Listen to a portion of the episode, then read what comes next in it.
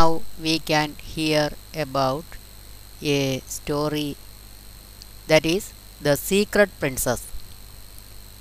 There are four short chapters in this story. First chapter now we can hear. Once upon a time there was a beautiful young girl named Noel. She lived in a regular sort of house in a regular sort of neighborhood with a regular sort of family. In spite of the fact that her family loved her very much, she felt that her mother, father, and sister were all rather regular. Noel liked to dance and dreamed of one day becoming a famous dancer, and she also liked to sing and dreamed of one day becoming a famous singer. But in the meantime, Noel had a secret life, a life not even her sister or mother or father knew about. Noel was secretly learning to be a princess. No one in the entire world knew about this except for one person. His name was Edward, and he was secretly becoming a prince. He and Noel were good friends and would go on long walks together. Edward would explain to Noel all about what was involved in becoming a princess. Why, my future princess, he would say, you must look with your princess eyes, and then you will see the beautiful fairies glittering amongst the trees.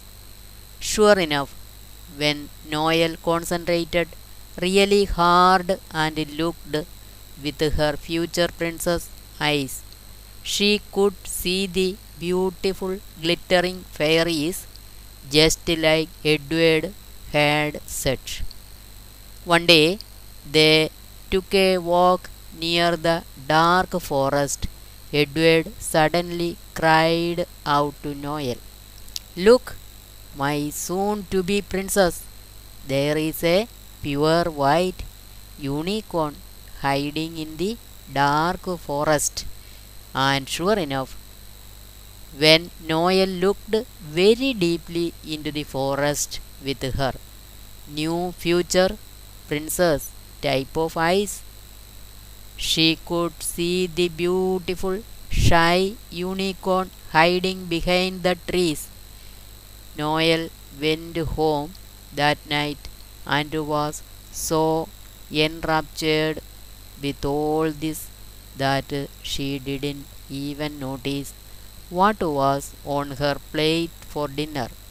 In addition to consuming a rather large slice of her mother's homemade meatloaf, which she secretly detested, she also polished off three small pieces of broccoli and ate one bite of cauliflower without a single complaint. Her mother was so proud of her that she gave her a big bowl of chocolate pudding for dessert with extra whipped cream on top. Her sister was none too happy with this turn of events and complained bitterly until she too was given a bowl of pudding, but much smaller and with only a very small dollop of whipped cream on top. Then both girls were sent upstairs to finish their homework, which pleased to pleased no one at all